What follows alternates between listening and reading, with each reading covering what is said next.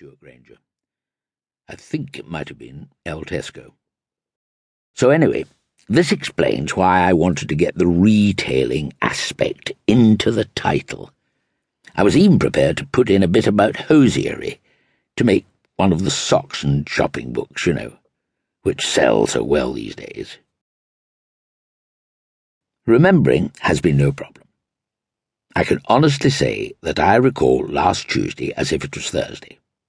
Or is it the other way round? That's the trouble. I'm not so good at chronology. In fact, I failed it at O level.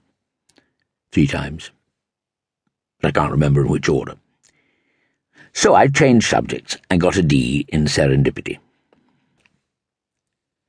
The point is, if I had known when I was young that I was going to write my autobiography, I would have lived my life differently.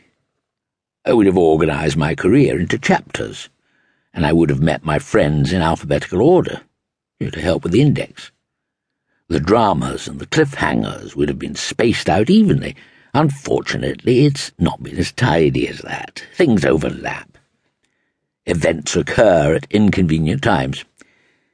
If I'd known I was going to write this book, I would have been able to say to people, um, I'm rather occupied with something else at the moment, so I should be grateful if you'd come back and sack me, or hire me, or have a passionate affair with me a little bit later on. Maybe, you know, Chapter 7, which is going to be called An Unexpected Turn of Events. So, to get over this chronology problem, or at least I hope to distract you from it, I have also included some passages on themes, such as golf and pantomime. And this means that when you reach chapter 12, you discover that suddenly I'm 12 years old again, which can be quite a shock, particularly for me. By the way, I think I've remembered the name of that Spanish supermarket where I bumped into Stewart Granger. It was called Hasta la Vista. Or was that where I first met Arnold Schwarzenegger? I let him go ahead me at the delicatessen counter, you know, because I wasn't really in a hurry. My incredible powers of recall, combined with my very short attention span, have meant that, while writing this, I sometimes got sidetracked into telling stories about people I stumbled across in the course of the narrative. I suddenly realized there was a way of dealing with these detours, and I rushed over to see this publisher person. I've just had the most brilliant idea, I said, bursting into the gents, then apologizing, backing out again, and bursting into his office. This will absolutely knock your hosiery off, I said. Why don't I write an autobiography entirely in footnotes? No proper text. Just lots of footnotes in small print at the bottom of the page. It would make, you know, it more of a weighty academic kind of thing. Well, it could be a tome. I've always wanted to write a tome. And as I pointed out to Thingy, the blank space above the footnotes would be very useful. You know, people could use it to work out anagrams for their crosswords, or jot down shopping lists, or, or write their own autobiographies. Well, this could be a new thing, I told him.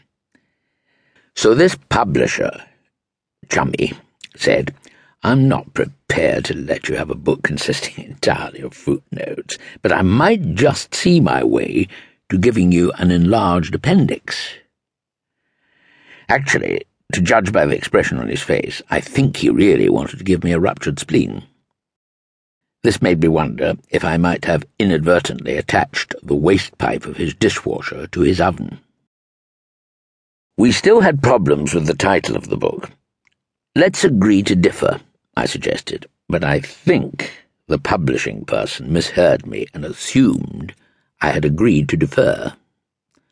So he got his own way. He pointed out that if we called it a concise history of the retail trade, the bookshops would be confused. They wouldn't know which section to put it in.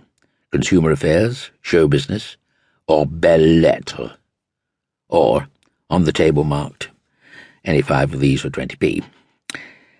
So here it is. My autobiography. Well, of course, it's my autobiography. Otherwise, it wouldn't have been auto. Mm, and I wouldn't be me. I'm hardly likely to write Madonna's autobiography, am I?